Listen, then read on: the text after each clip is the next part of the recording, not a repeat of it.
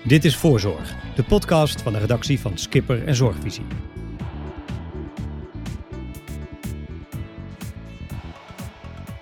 Hartelijk welkom en fijn dat u luistert naar Voorzorg, de podcast over de gezondheidszorg in Nederland.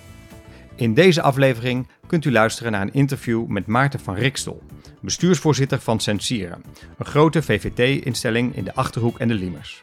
Redacteur Bert Bukman spreekt met hem over de uitbraak van het coronavirus, de achterstelling van de thuiszorg en de verpleeghuizen en over de vraag: waar heeft een bestuurder nou eigenlijk echt verstand van?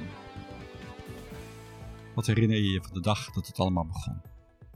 Ja, dat was wel apart, want wij waren op wintersport. En we hadden natuurlijk daarvoor in China het gehoord, en, uh, maar in Europa speelde dat toch niet. En de week, dat, dat was volgens mij de eerste week van maart, waren wij op wintersport. En toen brak het in Italië uit. En in die week hebben we heel erg veel gezegd. Wij zaten in Vlaggouw, dus dat is meer aan de, aan de noordkant. En um, toen zeiden we, oh gelukkig zit er heel veel bergtop tussen Noord-Italië en, uh, en, en ons gebied. Dus wij hebben ons geen seconde druk gemaakt. Wij zagen wel nieuwsberichten en dergelijke. Nou, toen ben ik teruggekomen en een week later zijn ineens die, hè, er is nog een week geskiet en toen zijn al die uh, skigebieden dichtgegaan. En toen hebben we achteraf wel gezegd van nou, ik weet niet of dit nou geluk was of onverantwoord, maar hè, dus die reflectie was wel even van jezus, wat is er gebeurd? Nou, in de week dat wij terugkwamen, toen is eigenlijk in Brabant de crisis echt uitgebroken. En vanaf dat moment zijn wij bij Sansier ook na gaan denken over, oké, okay, wij hadden nog geen corona in de Achterhoek, dat, niet zover als wij wisten. Maar toen hebben wij wel een aantal maatregelen genomen om, om ons te gaan voorbereiden op het feit dat het zou gaan plaatsvinden. Wat was de eerste maatregel die je nam? De eerste was dat wij uh, een crisisteam zijn gemaakt. Dus wij hebben een, een club mensen gemaakt die, uh, die zich eigenlijk dagelijks vanaf dat moment bij elkaar zaten, elke ochtend, om de richtlijnen van de RIVM, het berichtenverkeer, de mogelijke uh, testuitslagen bij ons te bespreken en daar op basis daarvan maatregelen uh, te nemen en die dan te communiceren. Waar, uh, wie zaten er in dat team? Het was een, een van onze SO's, hè, de specialist oudergeneeskunde, die, die is infectioloog, de, of in ieder geval die heeft die rol gekregen. Die is ook direct verbinding gaan maken met het ziekenhuis, met de infectioloog van het ziekenhuis, met de GGD verbinding gemaakt. Dus die heeft eigenlijk een medische as gevormd. En van daaruit hebben we het ingericht, dus dat de raad van bestuur in het team de directie van de klantlijnen, want we hebben verschillende soorten klantlijnen. Wonen met zorg, dus intramuraal en extramuraal, die zaten erin. Communicatie zat erin, dat bleek toch een van de essentiële elementen te zijn de, in deze periode. En op afspraak HR uh, mensen en, en dat soort vragen. Maar de, de kern werd gevormd door management, arts en communicatie. En dat zijn we elkaar een man of tien? En hoe vaak kwamen jullie bij elkaar? Elke dag? Elke dag. En dat was fysiek? Wij, wij hebben direct eigenlijk na dat in Brabant uit zijn we, hebben wij het kantoor gesloten. Dus ik heb tot op vandaag, ik zal maar zeggen, ben ik vier keer in, in, in de Achterhoek geweest. Uh, want wij hebben eigenlijk direct het hele kantoor gesloten. Okay. En hoe is het dan om zo'n team aan te sturen? Dat is toch niet makkelijk lijkt me als het allemaal digitaal moet? Eigenlijk super makkelijk. Er is niks makkelijker als een crisis. Is het zo? Ja. Want je weet meteen waar je... Het is 100% gefocust. Dus ik had geen enkel gevoel van dit is moeilijk. Wat moeilijk werd was, hoe bereiken we nou 3000 medewerkers? Wij kunnen het met z'n tienen wel goed vinden, maar hoe doe je dat dan met 3000 medewerkers? Dat was moeilijk. Okay. Maar het team vormen, de relaties leggen, de afspraken maken, dat ging bijna als vanzelf. Uh, ook omdat, omdat je merkt dat mensen in de zorg zijn heel erg gericht op, oké, okay, als dit moet, dan moet het. Er is er meteen focus. En dus wij hebben helemaal, die focus die was er gewoon. Ja. En de rolverdeling was er ook meteen. En de raad van bestuur is dan niet meer de baas. Dus dan is het heel erg arts, verpleegkundige die in het team zit en, uh, en communicatie, die eigenlijk de speelvormen van de discussie. En dan zit je er als raad van bestuur eerder bij in de sanctionerende, uh, ondersteunende en soms besluitende rol, maar dat veel meer horende de discussie, als dat je er zelf heel, heel actief in bent. Dat, dat vond ik wel mooi. Je hebt dan meer een coördinerende rol dan een leidinggevende ja, rol. Ja, Hapert dat wel eens? Zijn er wel eens momenten geweest dat je een uh, besluit nam waarvan je dacht, dat was eigenlijk niet zo handig? Jazeker. Ja, er zijn wel een, wel een paar momenten geweest waarin we heel veel getwijfeld hebben, wat moet je doen? Een moment is geweest, wat doen we nu met de, met vakantiedagen, met vakanties? Dat is een moment geweest. Het tweede moment was toen de overheid zei van de kappers moeten nog dicht blijven, maar de medewerkers in de zorg mogen onbeschermd de wijkverpleging doen. Nou, dat was echt zo'n moment, daar hebben wij vooral lang over moeten praten, ook in de regio. Het derde is, hoe zorgen we ervoor dat we een crisis hebben, maar dat op een hele zorgvuldige manier medewerkers geïnformeerd worden en dat medewerkers in staat zijn onze klanten te informeren en hoe zij dan met z'n tweeën, klant en medewerker, dat proces inrichten. Dat heeft eigenlijk elke keer is een rol gespeeld. In het begin hadden we bijvoorbeeld de neiging om de medicus te laten bepalen, maar dan krijg je wel soms van die rigide situaties die sociaal niet meer uit te voeren zijn. Nou, in het begin denk ik dat we heel strak zijn geweest en heel terecht denk ik, maar op een bepaald moment werd steeds meer duidelijk, ja, wat weten we nou echt van het virus? Wat vinden we beschermend, maar is niet op basis van feiten? En waar hebben we ruimte om eigen keuzes te maken? Nou, dat zie je in dat proces, dat zie je volgens mij in heel Nederland, zie je in dat proces fases komen, waarin Rutte op enig moment zegt, ik heb er ook zelf, zegt hij op enig moment, dat vond ik al mooi, dat hadden wij ook, zelf heel veel dagen over nodig gehad om dit te beslissen ja, dat, ik denk dat dat in deze crisis heel, heel veel zat. Een soort medische feiten waarvan je later begint te voelen, zijn dit wel medische feiten? Het feit dat je moet ingrijpen was geen keuze. Dat was het ook, vonden wij ook.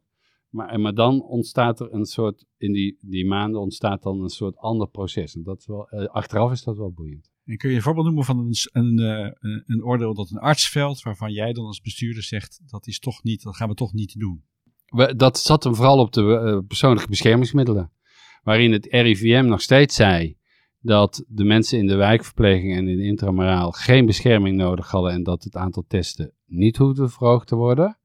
Terwijl wij medewerkers zeiden van ja, maar hoe kan het zijn dat kappers niet open mogen om, en wij mogen gewoon douchen bij mensen, wij mogen fysiek aanwezig zijn. En toen kwam er dus iets waarin je zei van ja, dat kan wel zijn, maar hoe hoe hard is, is de medische uh, feiten achter het besluit om geen bescherming te doen. En toen hebben we gezegd, dan moeten we goed werkgever worden. Want onze medewerker wordt onzeker. En het ergste wat je kan doen in dit soort situaties, onzekere medewerkers hebben. Dus toen hebben we gekozen om veel meer vanuit het perspectief van werkgeverschap te zeggen, wij geven iedereen een mondkapje. En we laten iedereen ook volledig beschermen. Als ze dat willen. Met mondkapje werd de verplichting. Maar dan heb je dus geen coördinerende rol meer als bestuurder. Dan heb je gewoon weer een uh, leidinggevende ja, rol. Dan, uh, toen, toen was ook echt, echt wel de discussie van ja, zo, ik snap wat je zegt. RIVM, ik snap wat jullie zeggen. Maar hier hebben wij gewoon goed werkgeverschap te doen. En dat konden we ook niet zelf. Hè? Want dat is, vind ik ook wel iets wat duidelijk werd in de crisis. Je hebt een regionaal afsprakencircuit nodig om dit goed te doen. Want stel nou dat wij wel mondkapjes zouden doen en onze collega's niet dan krijgen die collega's allerlei vragen waarom is het bij censieren wel en bij ons niet. Of andersom, als de bezoekregeling in het verpleeghuis bij een andere organisatie anders is als die bij censieren, dan krijgt de familie. Dus je krijgt allerlei dilemma's. Dus wat er toen gebeurd is ook, is vrij snel, is dat we wekelijks met de collega-bestuurders overleg hadden over dit willen wij doen. Dus voordat wij echt definitief een besluit hadden, werd het altijd gesondeerd met de collega's. En collega's in de regio? In de regio, ja. ja dat, vooral, eh, het, het gaat erover, in één, in één dorp of stad werken twee of drie aanbieders. En die families, die kennen elkaar allemaal. Dus daar hoort die coördinatie op dat lokale niveau plaats. je kunt als bestuurder natuurlijk al besluiten, onze medewerkers moeten mondkapjes dragen. Uh, in die tijd was ook de belangrijke vraag, hoe kom je eraan? Chagre. We hebben vanaf dag één hebben wij een heel speciale club van mensen gehad die het gewoon leuk vonden om overal, eh, overal contacten te leggen om die dingen binnen te halen. Op een moment was het mondkapjes. Uh, ja, je leert er, je, hebt verschillende soorten mondkapjes, dus hadden we te veel van de verkeerde. En die gingen we dan ruilen met het ziekenhuis, want die hadden, en dan kregen we, uh, zij kregen één kapje voor drie voor ons. Nou, zo, zo, er waren één of twee mensen die dat super leuk vonden en daar heel veel energie en tijd in hebben moeten steken om, uh, om ervoor te zorgen dat we elke week net voldoende hadden. We hadden dus op een bepaald moment ook heel scherp in beeld hoeveel is de voorraad, wat moet gebruikt worden en wat moeten we weer binnenkrijgen.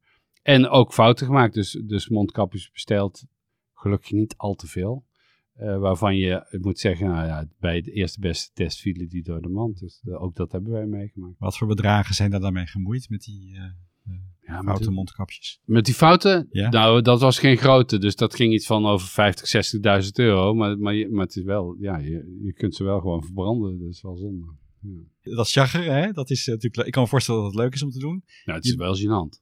Maar ik wou zeggen, hè, je bent er ook eh, voorraden aan het wegkapen bij andere, eh, bij collega-instellingen. Of ervaar je dat niet zo? Nee, ik denk dat iedereen ermee bezig was. Er was zo krapte dat het niet is van, nou, wie het eerst komt. Iedereen was gewoon allerlei kanalen aan het openzetten om er te komen. Kijk, als er schaarste is, hoe doe je dan de prioritering? Wij vonden wel heel erg dat het accent extreem op het ziekenhuis kwam. Dat snappen we. Maar tegelijkertijd werd daarmee onze medewerker wel een klein beetje eh, om, eh, ja, in de steek gelaten. En ja, dan, dat kan je niet doen. Dus je kunt wel zeggen, ja, je, je, haalt het bij de ander weg. Maar op een bepaald moment was het accent zo op ziekenhuizen, ziekenhuizen, hier ziekenhuizen.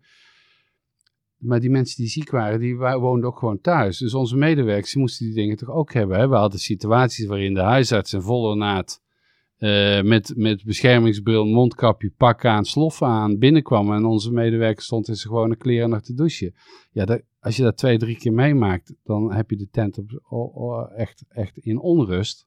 Dus ja, het klopt. Ik denk dat het ook te maken heeft met dat we onvoldoende snel regie hadden op het totaal. En dat we heel erg gefocust waren op, eh, terecht in het begin op ziekenhuis, IC.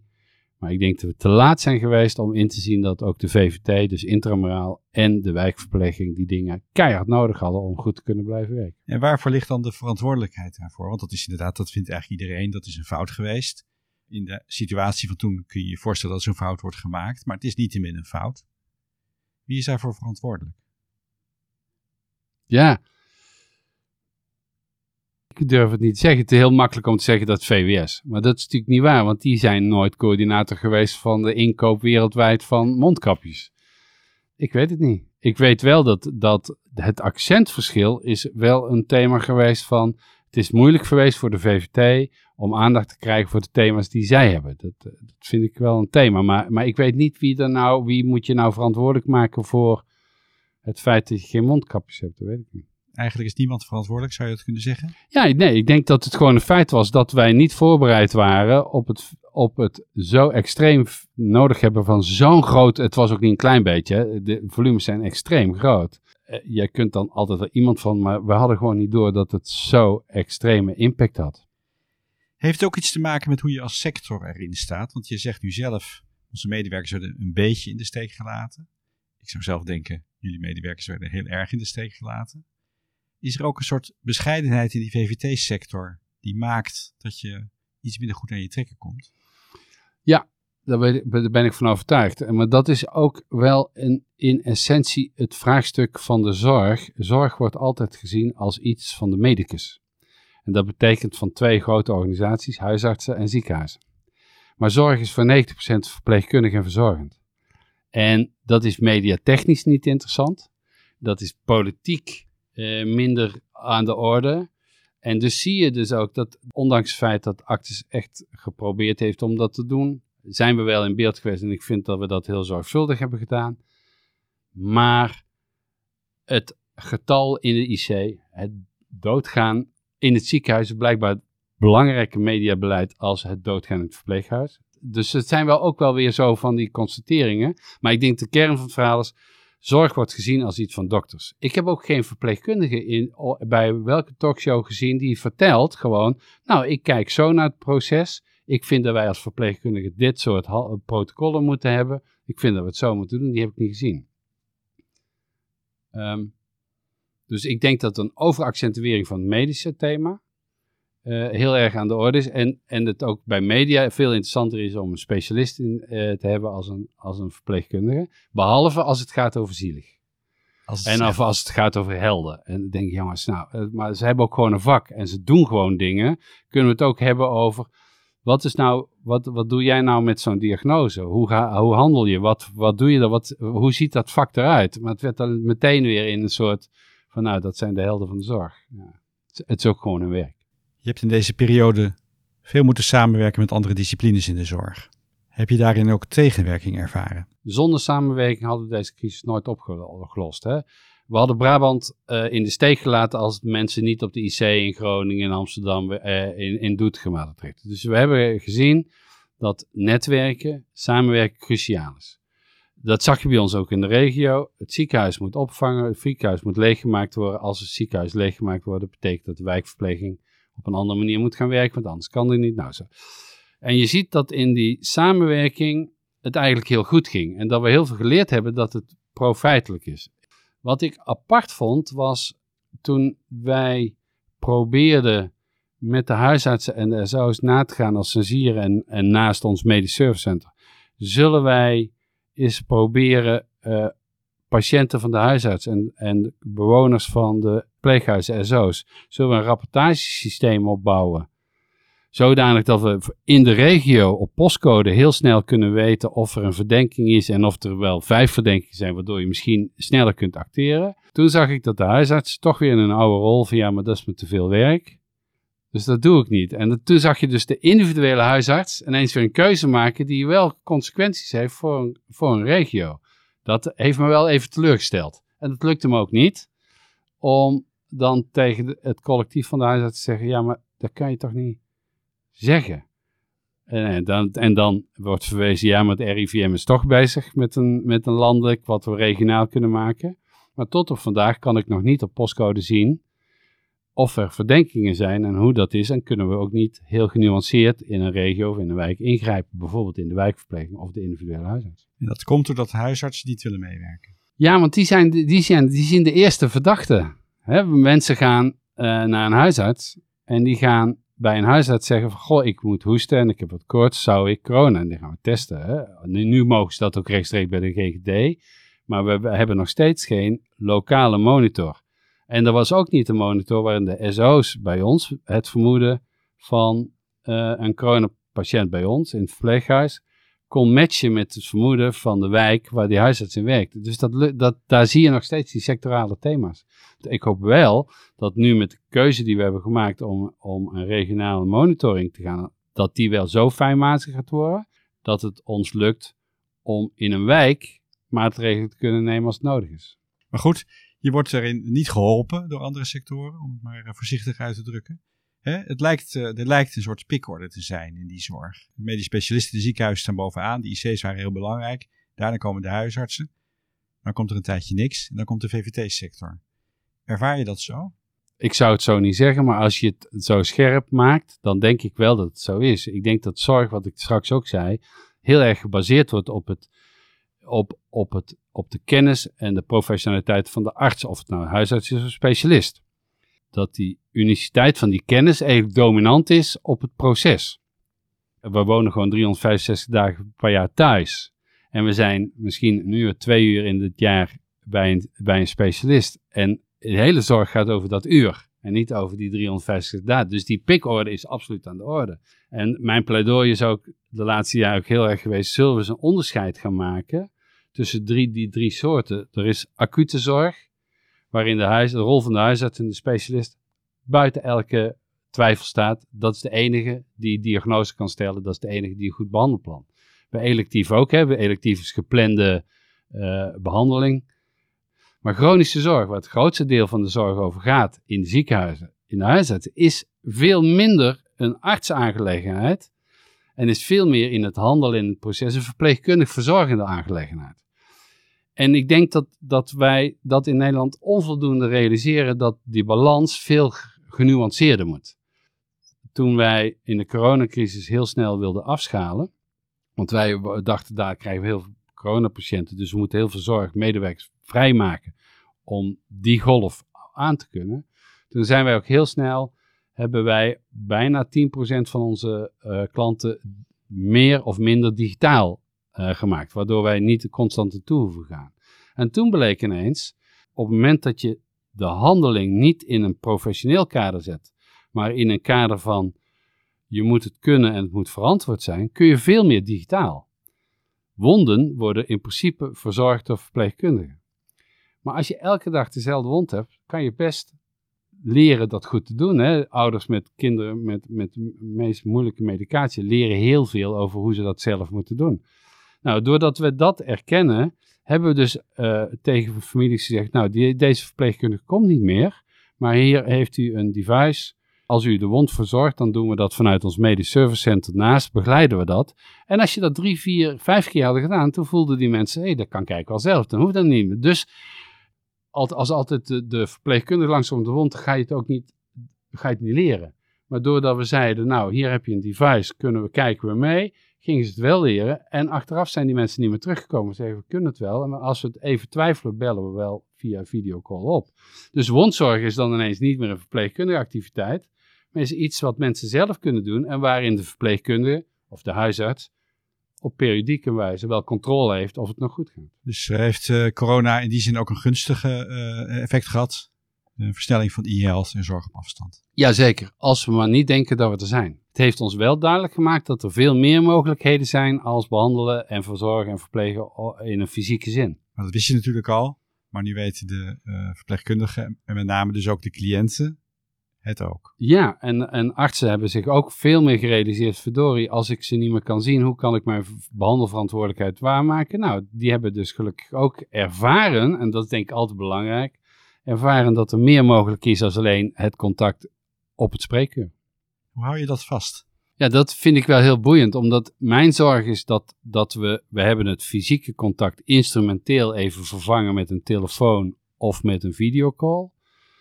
Maar ik denk dat mensen heel erg geneigd zijn uh, comfort te vinden in hun oude gedrag en niet heel snel comfort te vinden in nieuw gedrag. Dus de neiging, denk ik, uh, bij individuen en daarmee in heel Nederland is, ja, maar als we nou gewoon weer de mensen terugroepen op de poli, als we de mensen weer in de spreekkamer zien, dan is toch beter als wat we net hebben. Dit was even heel goed, maar...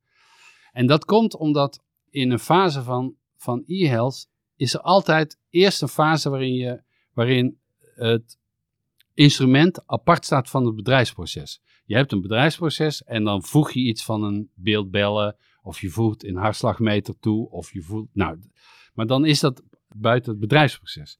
Het is heel belangrijk om dan die twee dingen te integreren, zodat je op het laatst gewoon een bedrijfsproces hebt wat e-health heet en dat is dus gewoon gezondheidszorg.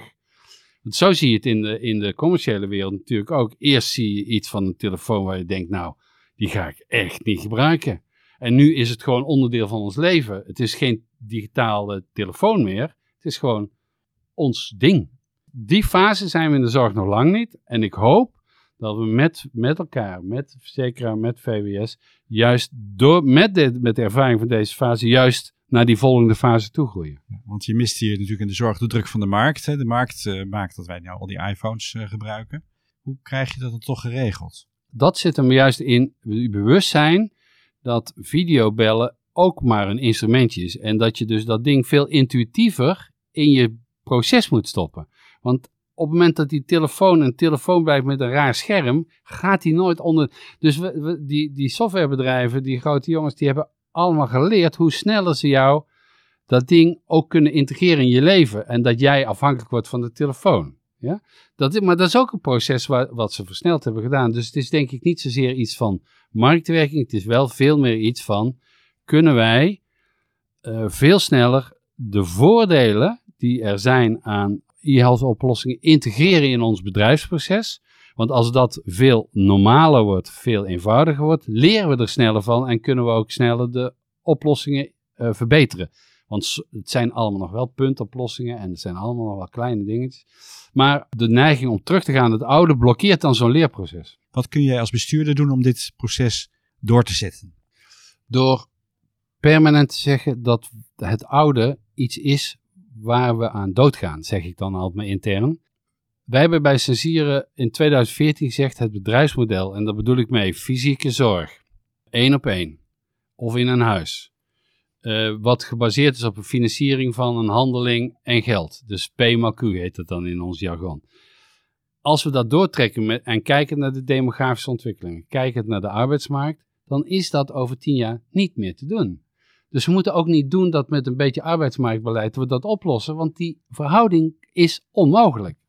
Zeg dat dan als bestuurder tegen je organisatie. Ja, we moeten goed werven, we moeten goede werkgever zijn. We moeten zorgen dat we het aantal uren per klant verminderen. Maar zeg in ieder geval, want als we dat niet doen, zijn we over vijf jaar niet meer in staat die kwetsbaren van de toekomst te helpen. Maar dat is een vooruitziende blik. Uh, dat, daarvoor wil je dan je mensen overtuigen. Is het niet meer nodig? Is het niet nodig om te verplichten, om op te leggen? Om te verbieden om langs te gaan om een wond te verzorgen? Uh, te beoordelen, terwijl dat niet hoeft? Nou, wij zijn daar nu tien jaar mee bezig en wij zijn daar verschillende fases in doorgegaan. In 2010 hebben wij heel snel 600 iPads aan klanten gegeven. Dat was uh, eigenlijk wel een heel nieuwe actie samen met Focus Cura uh, om te kijken wat doen die iPads nou in de zorg.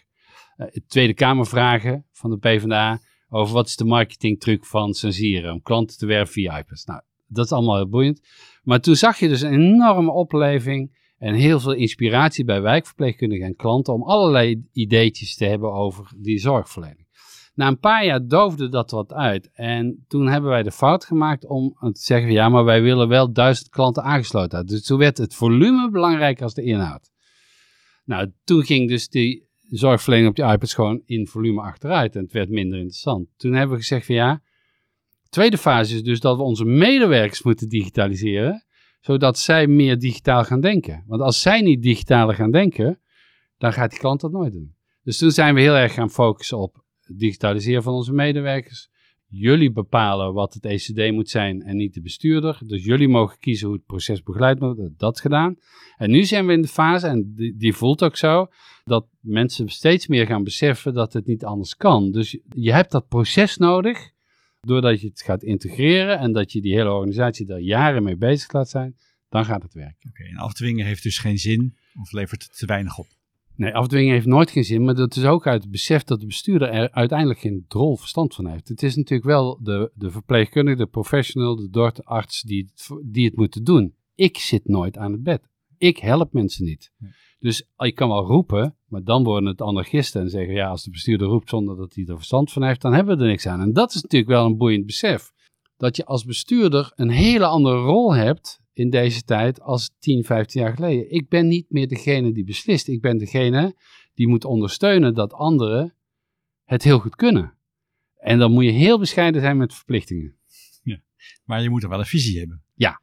En als je dan geen visie hebt als bestuurder, ben je niet, eigenlijk niet geschikt voor zo'n functie. Ik denk dat, dat leiderschap, hè, wat we tegenwoordig dan leiderschap we noemen, maar dat je een visie hebt die je permanent over het voetlicht brengt, waar je permanent elke seconde van de dag mee bezig bent, cruciaal is in deze tijd om, hè, wat Jan Rotman zei, het is niet een, een tijdperk van verandering, maar het is verandering van tijdperk. Je moet de bakens fundamenteel verzetten. We moeten ze veranderen. Wij hebben de paradigma's die onderliggend zijn aan de organisatie van Cesieren volledig veranderd. Om daarmee langzaam een nieuwe organisatie op te bouwen. Als we al een organisatie in een digitale tijd nodig hebben. Nou ja, dat is, ja, dat is een interessante vraag natuurlijk. Maar die is er nog, die organisatie. Er staat nog iemand aan het hoofd, dat ben jij. Je bent in dit soort processen, nou om het even in de uh, oorlogstermen uit te drukken, een generaal die de uh, fronttroepen aanstuurt.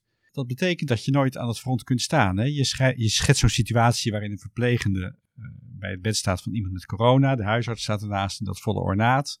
De verpleegkundige of de verzorgende is te weinig beschermd.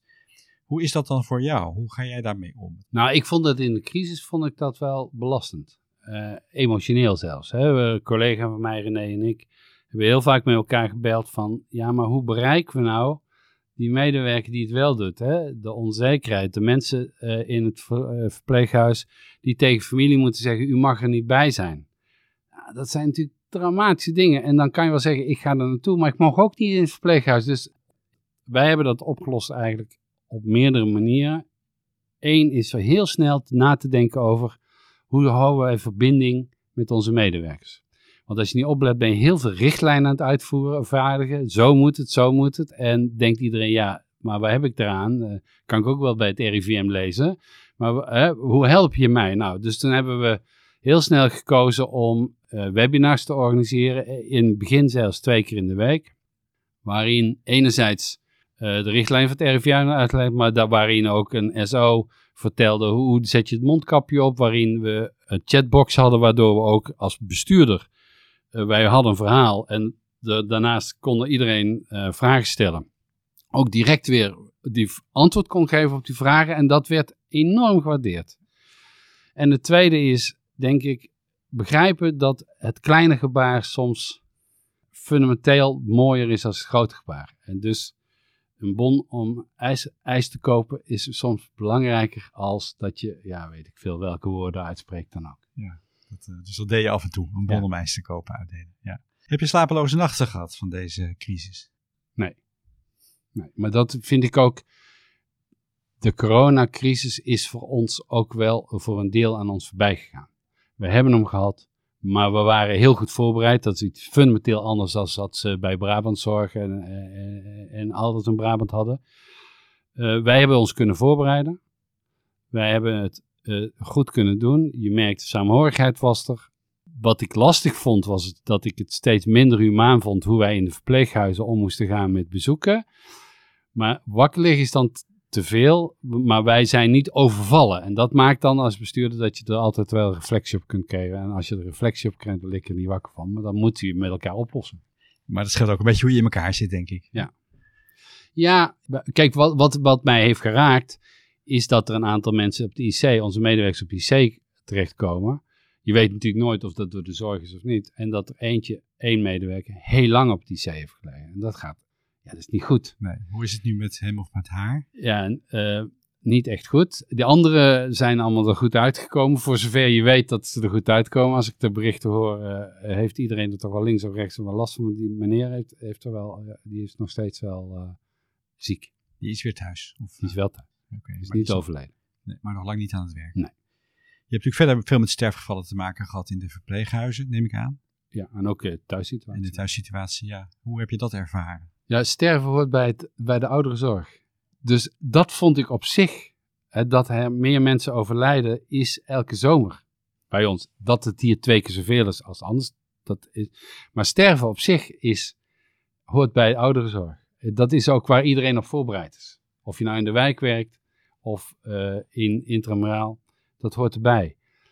De manier waarop je dat moest doen en soms de intensiteit, hè, want we hebben wel een nacht gehad waar er dan in één huis, was wel een groot huis, maar vier, vijf, dat doet dan wel even iets. Vier, vijf sterfgevallen. Ja, in één nacht. En dan is het, dat, dat hakte wel even in. Maar de kern wat erin hakte was, hoe gaan we om met familie? Hoe mogen die erbij zijn, niet bij? Dat, dat raakt iedereen. Ben je zelf bang geweest om corona te krijgen? Nee, zelf nooit.